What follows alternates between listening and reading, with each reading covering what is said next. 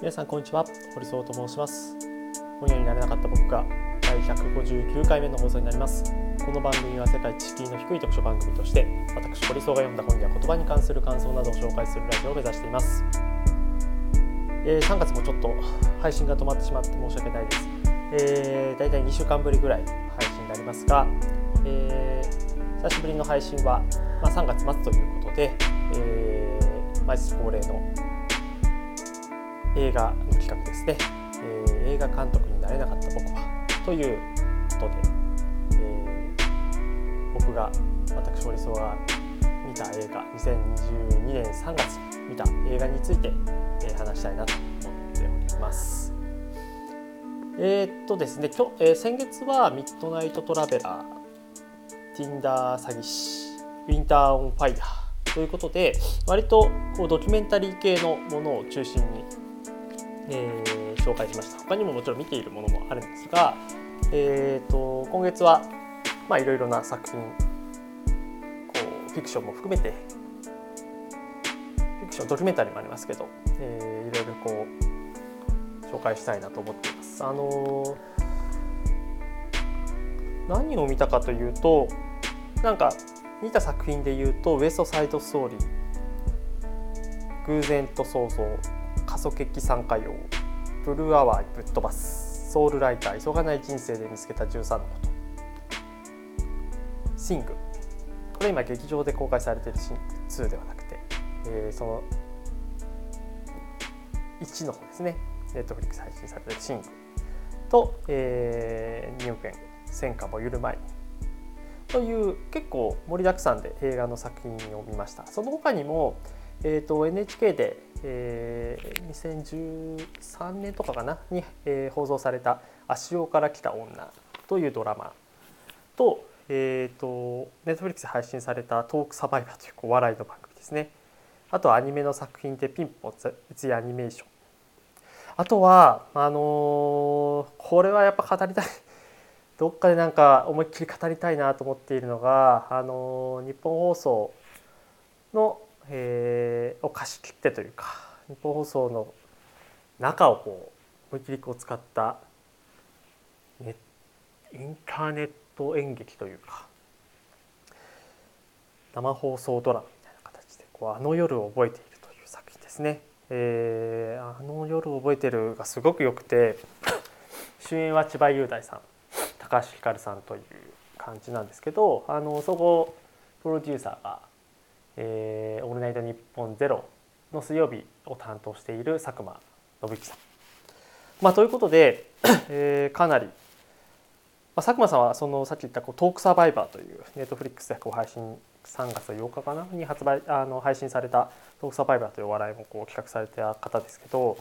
いやこの「あの夜覚えてる」もすごく良くてあの本編行く前にちょっとだけ代わりでこう話させていただくとあの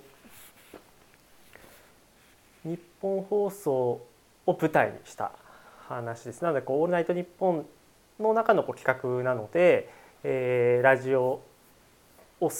きな人たちに向けて、えーまあ、発信している、まあ、それがやっぱまず一つポイントですよね。あのこの配信をえー、ワクチン接種を打ったその日にこう見てでいつも東京で住んでるんですけどあのちょっと東京だと子供もいるということで、えー、実家 の方に、えーまあ、休業ということで、えー、避難したというか、えー、実家の方でこう静養してたんですけどその時にこう母と一緒に見たんですね。で母は別にこうラジオを見ている人聞いている人ではなかったので、まあ、一緒に見てあのもちろんそれなりにこう感動してて千葉雄大さんの、ね、こう最後の方の演技すごいなみたいなことをこう言ってたんですけどやっぱりなんか僕がこう感じるそのまあポッドキャストとかやってたりとか「オールナイトニッポン」とかをこうもちろんこうラジオ好きの人本当にこうちっちゃい時10代とかからラジオ聴いてた人に比べたらそそこまでこうラジオのこう愛に対して、えー、前のめりかって言ったら違うかもしれないけどでもやっぱりなんかこの企画はやっぱこうラジオを愛してる人たちへのこうプレゼントみたいな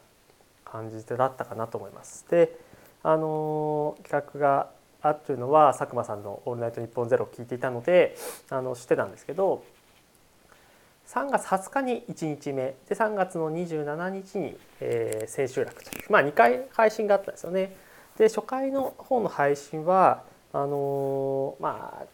チケットもちょっと4200円ってちょっと高いしなみたいな 感じでですねまあ見なくてもいいかなっていうふうに思ってたんですけど、あの、同じく、えー、配信僕の好きなポッドキャストの「ドリッコたちのたわごと」のかりんさんほのかさんめちゃくちゃ良かったっていうことを言ってたしやっぱりなんだろう評判がものすごくよかよくてでネットフリックスのトークサバイバーもやっぱ感動も笑めちゃくちゃ笑ったし感動もしたし。でその佐久間さんがやっぱ手がけてで佐久間さんが自信を持ってっていうことをこう伝えてるっていうことはやっぱ見た方がいいしもうこう一人のこう企画を作る人間としてやっぱこう日本放送借り切ってその中で、えー、生のこうドラマをやるっていうのはそれはそこその設定だけでもやっぱすごい企画だと思ったのでやっぱりこう聞かなくちゃいけないかなっていう見なくちゃいけないかなっていう。あでこれあの知らない人のために補足すると,、えーと、ラジオ局をこう舞台にしているドラマなんですけどラジオいわゆるラジオドラマじゃなくてちゃんとその映像として、えー、作られている作品です。あくまでこうラジオ局が舞台のドラマということですね。でそのやっぱラジオでまあ、本音をこう語ったりだとかリスナーとそのパーソナリティのまあ相互のこうやり取りがあったりとかあるいは別にその手紙とかあはがきかはがきとかそのメールとかをこう別に送ってない人たち、まあ、そっちの方が圧倒的に多いと思うんですけどそういう人たちに向けての配慮というかなんかきパーソナリティがもちろん一番目立つから、えー、偉いというかそのもちろんパーソナリティがいなければ、えー、番組も成立しないんですけど同じぐらいやっぱりリスナーがいなければラジオっていうのはこう成立しない。僕のこのポッドキャストもあのー、そういったこうキー局と比べれば聞いてくださる方ってそんな多くはないですけどやっぱりあの数字としてこれぐらいの人たちが聞いてくれてるんだっていう感覚があるので2年間続けられているっていうところありますしそれはすごく配信をする立場としても実感もしますけどなんかねその聞いててよかったとかうんなんかね本当ラジオ聞いててリアルタイム特に「オールナイトニッポン」とか深夜の1時から3時で「オールナイトニッポンゼロとかは3時から4時半あるいは心地までやっている番組ですけどリアルタイムでなかなかこうね時間的にこう聞けなかったりもしますけどやっぱそれでもあこんなことを話してくれるんだなっていう。そういうこうテレビとは違ったこう距離感。映像はないんだけど声だけなんだけどすごくこう近くでもしかしたらこれ僕の僕だけに言ってくれてることじゃないとか。えなんかオードリーの若林さんと堀っていう人間知ってんのみたいな。なんかそういう感覚もたまにこうあったりするんですよね。これ僕が今困ってることじゃんみたいな。それに対するこうヒントを言ってくれてんじゃないかなみたいな。やっぱそういうこともあるし。でその辺のなんかやっぱりこう良さというかなんかあの千葉雄大さんもなんだっけな。この佐久間信之さんのラジオで千葉雄大さんゲストに来た時に言ってたことだったんですけどこうラジオネーム3つ持ってたりとか。すごくヘビーにこうラジオをこう聞いている人だしあのもう一人の主演の高橋ひかるさんも、えー、ラジオ大好きな人だったりするのでそのやっぱり2人のラジオに対するこう思いとかもすごく乗ってきていて本当に見てよかったなっていうなんか親の前で涙流すのはやっぱ恥ずかしいのでなんかこう目尻をこうかくふりして涙流してましたけどね後半は。やーなんかすごいその2時間半ぐらいの時間決して短くはない時間でしたけどなんかやっぱ「オールナイトニッポン」特に聞いてる人たちにとってはあここで彼らがゲストに出てくるのかとかあ星野源さんのえー、このモチーフを使ってるんだなとかそういうのがですね多分僕全部の「オールナイトニッポン」聞いてるわけじゃないのであの見あの気づいてないところもあるかもしれないですけどそういうこうなんですかねこう小ネタみたいなものがあの随所に散りばめられててあの本当見られてよかったなという感じです。で千秋楽の、えー、配信は、えーと、今週末まで配信されてるんですかね。まあ、ラジオが好きな人にとってはあの外さない作品だと思いますし例えばこう企画を何かこう立てようっていう人たちにとってはなんかその企画の枠組みみたいなものって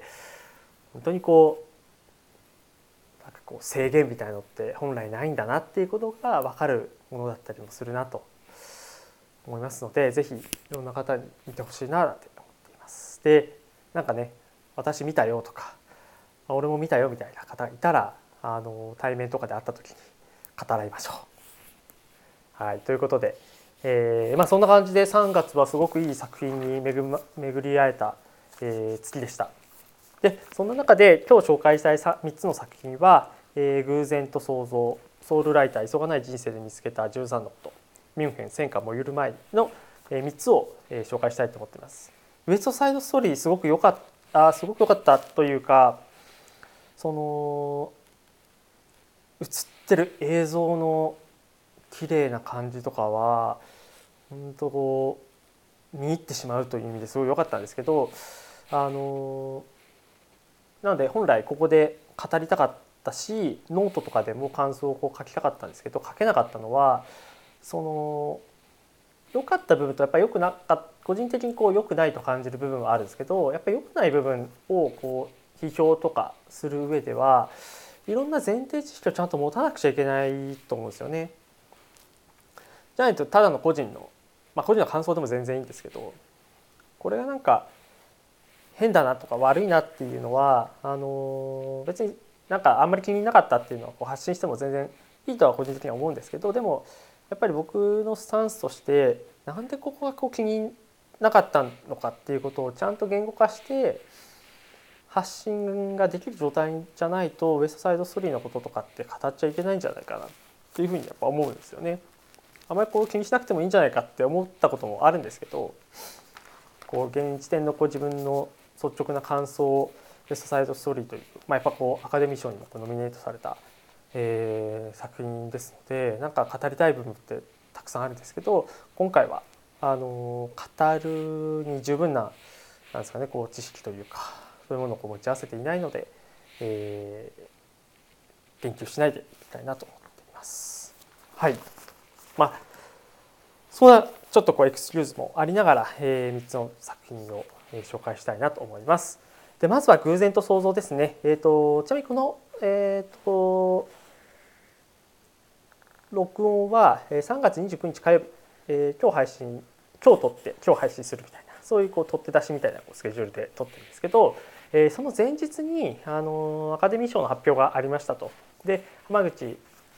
えー、リス監督が、えー、ドライブ・マイ・カーで、えー、国際やばい、えー、国際映画賞でしたっけ、えー、ちゃんと覚えてないですね。国際長編賞。国際長編賞ですね。を受賞されました。これは日本映画でいうと13年ぶりの快挙と。いうことで、えっと、タイミング的にもあのその前に偶然と想像見れてよかったなと 思います。であのドライブカードライブ・マイ・カーと比べてあの偶然の偶然と想像の方が面白かったっていう方もいたりとかするし何かとその比較されることもあるんですけど僕はなんかあんまり比べられないなっていうふうに思ってます。それは偶然と想像っていうのはこう短編作品集みたいな感じで3つの作品がテーマはこう偶然と想像というものにこうつら連なってるというかそこに関したテーマはもちろんあるんですけど、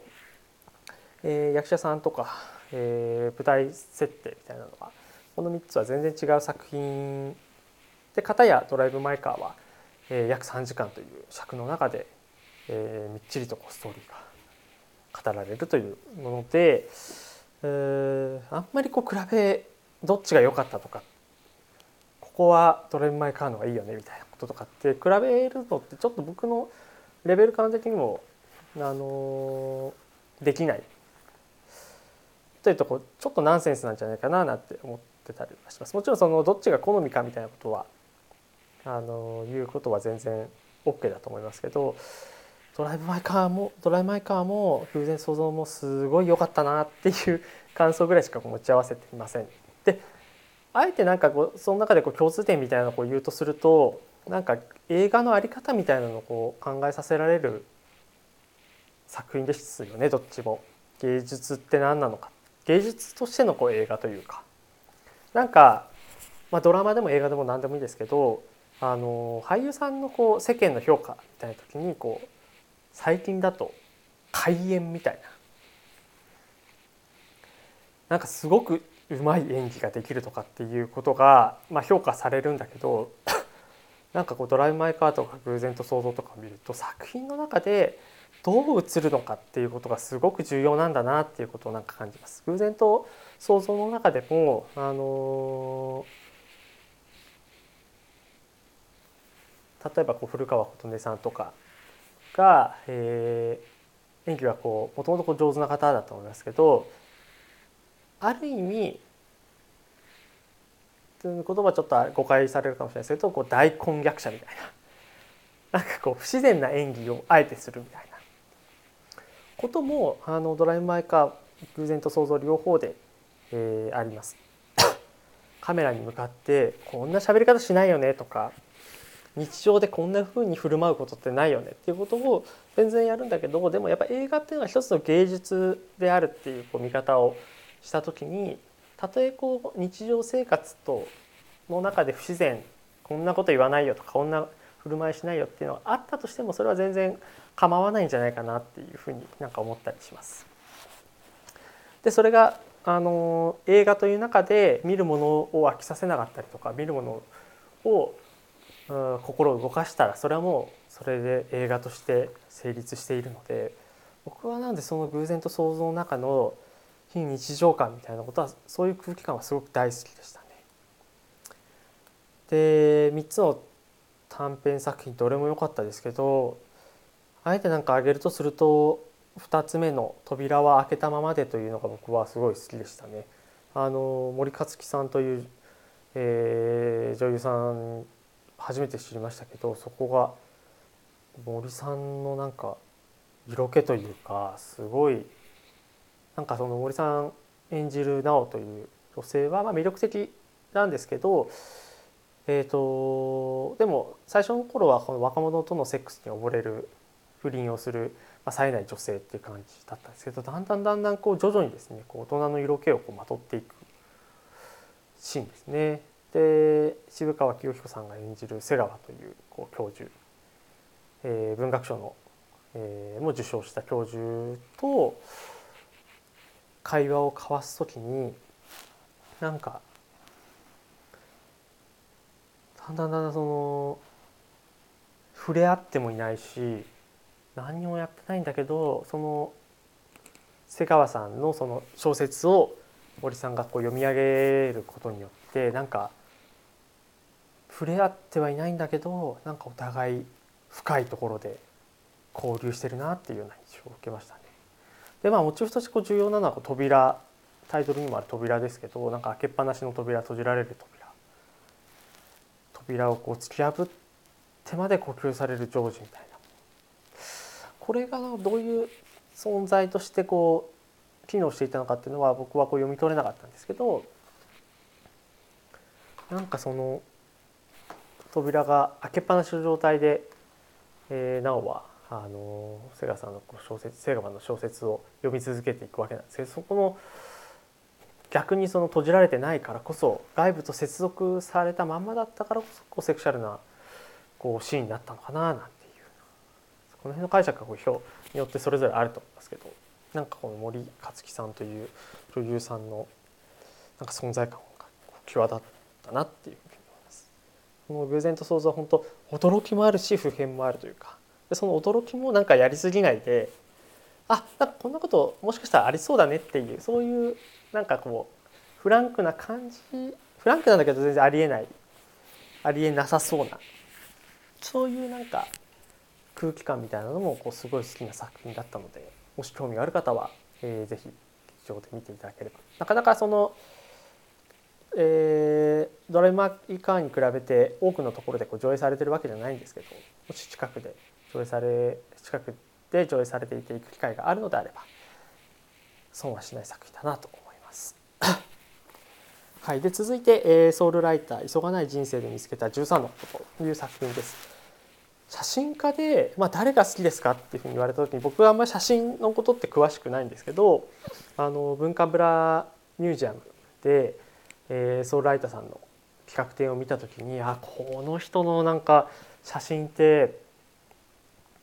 すごくこう日常に根ざしたところこれニューヨークという場所ですけど まあニューヨークはこう日常性あるのかって言ったら、まあ、ちょっとこう疑問なところもありますけど、まあ、彼が生きたここ50年から、えー、の作品カラー写真がようやくこう出てきたみたいな。タイミングで撮ったそのソウルライターさんの写真っていうのが僕はすごくなんか心に残ってこの結露というか冬寒い中でこう結露があってその奥側の写真はこうくぐもってるんだけどなんか明かりが見えるとか。なんかこうダークなあの天気も悪くてこうダークな中で傘だ傘の紫色の傘だけが なんかすごく目立って見えるっていうその美しさ。なんかこう彼の美意識みたいなのを、えー、感じられる作品だなあ感じられる、まあ、写真だなと。でそのドキュメンタリーということであの晩年のソウルライトさんを取材し、えー、監督のトーマス・リーチさんという方が監督ですけどが取材をして、えー、13のテーマに沿って、えー、構成されていくという作品ですね、まあ、インタビュー集みたいなただそこにあのソーライターさんって本当晩年というか2000年代にようやくこう初めての写真集が出てそれまでは自分の作品をそんなにこう積極的にこう世に出さなかった人で今でも未整理の写真っていうのがこうアトリエにある感じで自分の写真をそんなにこうたくさんこう現像してこなかった人なんですよね。それぐらいなんかまあ謙虚さというか目立つのを良しとしなかったというかそれがなんか不思議なんですけどだからこそまあその素朴なんだけどすごい印象的な写真をこう撮ることができた。間違いなくソーライターさんは美意識っていうのがすごく高くて何を美しいと感じるのかっていうのが人と違う感性を持ち合わせていてでそれをしかも自分の独自の中でこう閉じ込めるんじゃなくてちゃんとその何を美しいのかかんと感じるのかという自分の美意識を作品に乗せてあこういう美意識ってすごくなんかこう共感できるよねとかことをなんか伝えられる稀有な写真家だななんて思っています。えー、ソライトさんあのドキュメンタリーの中で、えー、本当の世界は隠れたものとつながっているという発言をするんですけどなんか写真を撮る行為が意味するものってちょっとこうある意味でフィクション的な要素もあるんじゃないかなっていうふうに思っています僕が。あのなんか普段生きてるとその瞬間瞬間の景色って目に映らないじゃないですか。その常に世界はこう時間がこう動いている。2022年3月29日14時32分20秒っていう時間はもうその20秒経ってもう次1秒経ったら21秒22秒23秒になってで一見変わらないさそうに見えるけど1秒前に見た世界と1秒後に見た世界は違うし0.1秒前に見た世界と今は違うしとか。だけど写真っていうのは本当にその点の瞬間。だからあれこんなふうに映ってたんだとか。あこんなふうに見えてた。自分実際こう目で見えてるんだけどそれ以上にその映っているものの具体性具現性を提示してくれるというか。それは多分撮ってる本人にとってもそれまでこうずっと見えていなかったものまあ写真家は多分一般の人たちと比べて観察する力とか何かをこう見る力見通す力っていうのが秀でてるんだとは思うんですけどそのなんか写真を撮る行為が意味するものっていうのをソーラーさんすごいなんか分かってたんじゃないかなっていうようななんかそういう予感もしてます。えー、なんかこのドキュメンタリーはもともとソウルライトさん好きっていうのもありますけどすごく自分の中になんかこう残るというかああいいドキュメンタリーを見たなというような、えー、なんかこう表現するということのなんか意味というかそういうものをなんかこう改めて認識というか決意をこう新たにするというかそういう思いをに駆られるような作品だったなと。はい、で最後、えー「ミュンヘン戦火燃ゆる前」という映画ですがこれは一応フィクションですね、あの史実をもとにしたフィクションですけど、えー、僕知らなかったんですけどそういうのスペキュレイティブフィクションっていうふうに言うらしいです。えー、ウィキペディアによるとさまざまな点で現実世界と異なった世界を推測追求して執筆された小説などの作品を指す語詩 弁小説とも言われる。えー、ドイツ人のポールと、えー、イギリス人のレガトという2人が2人の男性が、えー、主人公です。どっちもこう外交官みたいな感じですかね。で彼らは、えー、学生時代オックスフォード大学でこう一緒に学んでいてでそれぞれこう違う立場第二次世界大戦が起こる前の、えー、ドイツと、えー、イギリスのこう若者2人をこう描いた作品ですけど、えー、もともとこう一緒にこう学んで友達同士だったけれども、まあ、こう国が違ってだけどそのでその2人はその直前ぐらいに直前じゃないかあの大学生ぐらいの時にあの政治的なことで、えー、議論してたら決裂して、えー、仲違いしたままこう終わったんだけど実際その 政治の世界でこう働くようになって、えー、いろんなことからこう交わっていく。でポールとレガトという人物は両方架空の人物としてこう描かれてるんだけど、まあ、きっとこういうことってあったんじゃないかというのが、まあ、スペキュレイティブフィクションというもののこう特徴のようです。こう絶妙なバランス感覚でドイツ側とイギリス側は史実で言うとやっぱりナチス・ヒトラーが率いたこうドイツというものの、えー、侵略をしていく過程というものは当然そのドイツ側をこう擁護することって難しいですけどかといってイギリス側にこう加担して、えー、この作品が成り立っているわけではないですね。どちらにもこう苦悩があるしどちらにも思惑があるその中でミュンヘン会談という、えー、ミュンヘン会談って僕もあまり詳しくなかったんですけどこのあの、まあ、チェコチェコかなこうスウェーデン地域というところを、えー、まあ、ドイツは取りたかったと。でフランスイタリアイギリスドイツの4者でこう会談をして、えー、戦争が回避できるならというドイツとイギリスがこう和平交渉みたいなのをこうす締結するそれを条件に、まあ、そこの侵略をこう許すというようなもので最終的にはその締結をした当時はイギリスのチェンバレン首相というのは あの国王にも称賛されたし 世間にも あの称賛されていたらしいんですけどその1年後ドイツがあのそれをこう破破ってというかこう世界第二次世界大戦のこう火種を作っていったっていう中で後にこう批判されるこのミュンヘン会談っていうのはあの融和政策としてえー、ナチスヒトラーに対して、えー、かなりへりくだった態度で臨んだ。ただただ状況をこう1年先延ばしにしてドイツが、えー、軍の設備をこう増強するのにこう役立っただけじゃないかっていうような批判もあるようなものですが、まあ、一応そのミュンヘン会談それはこう最後にもこうナレーションでこう語られるんですけどこのミュンヘンという作品の中では、まあ、その一年戦争を回避したその中の、えー、双方のこうやり取りというかというものがこう細かく描かれているというような作品になっています。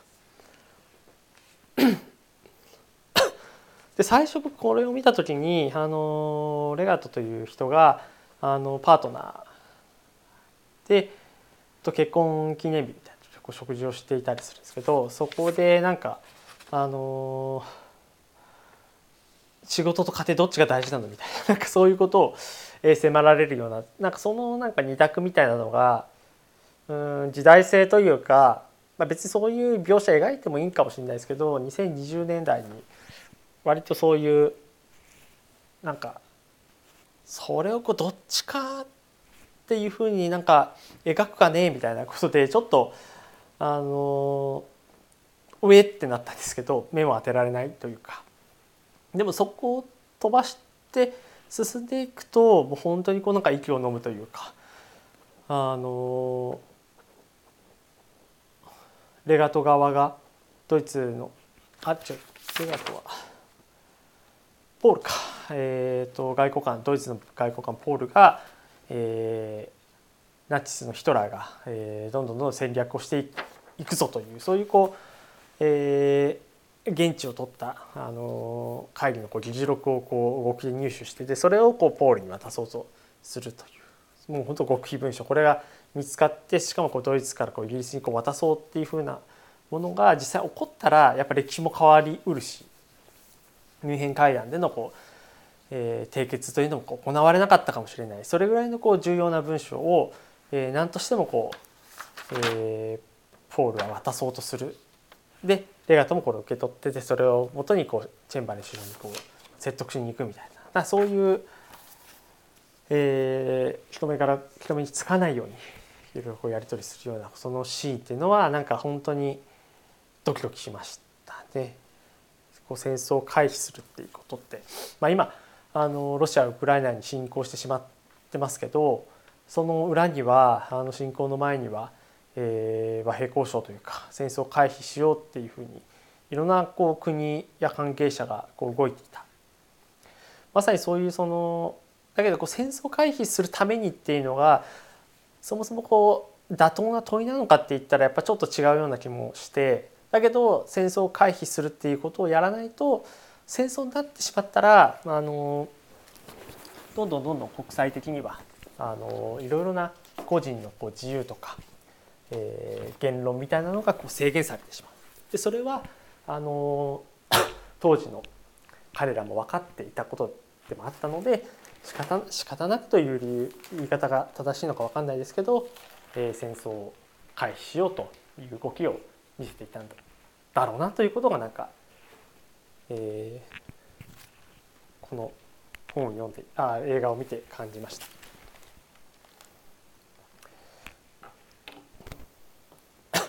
議論するんですね。あのポールとレガトは。えー、ポールはヒトラーに信頼されてはいるんですけど、えー、こうあの直近の護衛の兵の目を盗んでヒトラー暗殺しようとする場面。だが私は戦わなきゃ必要ない。俺たちは生きる時代を選べないがどう生きるかは選べ。る必要なのは戦いではなく対話だ。俺は戦う必要があるないよ。責任を果たせないなら死んだ方がましだ。他にも方法はある。いやないね。希望はある。誰かの助けを待てと。希望なんか持たない方がいい。そういう会話はですねこれはこうユダあの共通の友達ユダヤ人の共通の友達が、えー、もうすでに迫害をされて、えー、排除されて、えー、心身にかなりダメージを負ったっていうのを、えー、レガトイギリス人のレガトはそれをこうその直前にこう知るわけなんですけどそこで見た後のこうやり取り戦うのか対話なのかみたいなところのこう揺れているこう2人のこうやり取りも、まあ、やっぱりこれがこう戦争だから戦争が起こる時あるいは起こりそうな時っていうのはやっぱそうどうしてもそういうどちらかを選ぶみたいなことになってしまう。これが平和の時であればなされないはずのものがいろんなこう前提がこうすっ飛ばされて、えー、極論的なこう二者択一をこう迫られなくちゃいけないっていうそういう事態はやっぱり戦争というも構造が持つ、えー、悪い部分だなというふうに感じました。でちょうど3月29日、えー、長官朝日新聞の長官に、えー、小説家李琴美さん、えー、1989年台湾生まれて台湾大学卒業後2013年来日して、えー、2021年彼岸花が咲く島で芥川賞を取っているですねその方が国家に療養される子に国家とは一種の信仰を幻想維持する物語で時に死の恐怖をも消すという、えー、一面使って寄稿している文章があってそれが素晴らしいものなんですね。前提としてあのウクライナ戦略戦争という事態について私は言葉は持たない。安全なところにいながらウクライナ徹底抗戦しろと煽るのも国例以上犠牲を出さないためにもウクライナを降伏すべきだとすまし顔で論じてみるのも無責任気はあまりない。だからこれから書くのは晩年の事態に対する、えー、論評ではなくあくまで私個人の体験や思考に過ぎないということをエキスキューズしつつ、えー、戦争が起こるということは個人の体に対する国家の領有権が極限まで拡張するということだ。体だけではない。頭の中で考えていること。かっこ思想。発せられている発せられる言葉や書かれた文字。言論。その全てが国家に領有され管理され利用され場合によっては弾圧の対象にされる。その中で個人なるものは存在せずあるのは国民。勇敢な兵士。一億火の玉という総体そしてその全てを凌駕する国家という巨大な権力だけだ。それに異議を唱えようものなら直ちに売国土や非国民に仕立て上げられ排除の対象となる。えー、ということが書かれてるんですね。だからまあ国家ってあの、まあ、よく言われてるのはこう別に生まれた時に日本人とか何々人みたいなことって別にこう了承して決めたことじゃないんだけどなんかその当然そこ何かに何かのこう何々人にこう帰属させられてしまうと。でもそれはこう信仰というかこう宗教みたいなもんであなたは日本人ですよっていうことをしなんかこう言われてでそれを信じないといけないですよってことを半ばこう強制される。でもそれって別に同意したわけでもなくて。でみんな誰も同意せずにここまで生きてるわけですよね。つまりだけどそっちの方が都合がいいし実際こう税金を納めて一人ではやっぱ生きていけないので税金を納めて必要な福祉のサービスとか。いろんなこう公共サービスを受けられるような状態にした方が、まあ、みんな楽だからっていうことでこう共同現像としてのこう国というものが成立すると。だけどそれがあの平時は別にそれでもいいんだけどこう戦争というこう非常時になった時に非常にそういう国家というものがあの個人を侵食していくというものことの危うさみたいなのを李琴美さんは、えー、そのエッセイの中で語っています。このエッセイもぜひ読んでいただきたいですね。あの朝日新聞のこうデジタルではあの有料会員しか読めなくて一部しか読めないんですけどもしお近くに図書館とかあればあのぜひこの記事だけでもこのこの寄稿されたものだけでも読んでもらいたいなと思っています。これをねこのミュンヘン、えー、戦火燃ゆる前にというものを見ているタイミングであの読んだことはなんかすごく偶然なんですけどなんかこうそれぞれがこうつながることもあってなんか、まあ、で実際その世界ではこれあのウクライナが攻撃に遭っているという状況だったりするので。うんでこれは何がやっぱ正解かっていうのをこう論じるのって当然難しいしいろんな人も本音はあのいやもっと妥協しないと人がどんどん死んじゃうんじゃないかみたいなことをこう思う気持ちも当然僕は分かります。こうウクライロシアが絶対悪いかもしれないけどかといってゼレンスキーさんがどっかでこう妥協しないともっとひどいことになりますよみたいなそのそういう懸念は分かるしゼレンスキーさんがあの他国に対して NATO はこう加勢してくれない分かったからとりあえずこう武器だけくれよみたいなことを言ってで武器をこう提供しようとしてる国に対していやそれでいいの？みたいなそういうこう懸念はもちろん分かる。けど僕もこのウクライナ戦侵略戦争という事態に対してなんかこう公にこう発信していく自信を持って発信していくための言葉って持たないんですけどでもやっぱりこういう映画なりえー、言説評論文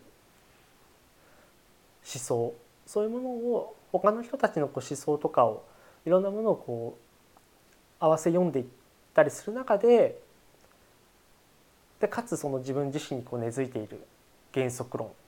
えー、自分自身のこう人生観っていうとことつながっていく中で自然となんか着するようなこうストーリーってやっぱあるよなっていうのは間違いなく実感するところではあります。ちょっと脈絡は最後の方全くなくなっちゃったんですけどミュンヘン戦火もゆる前っていうのはちょうどこの、まあ、ヒトラーとこうプーチンを重ねる人たちもやっぱりいる中でで重なるのかどうかっていうのはさておきこの戦争っていうものがどういうふうにこう起こっていくのかをなんかこう考える上ですごくあの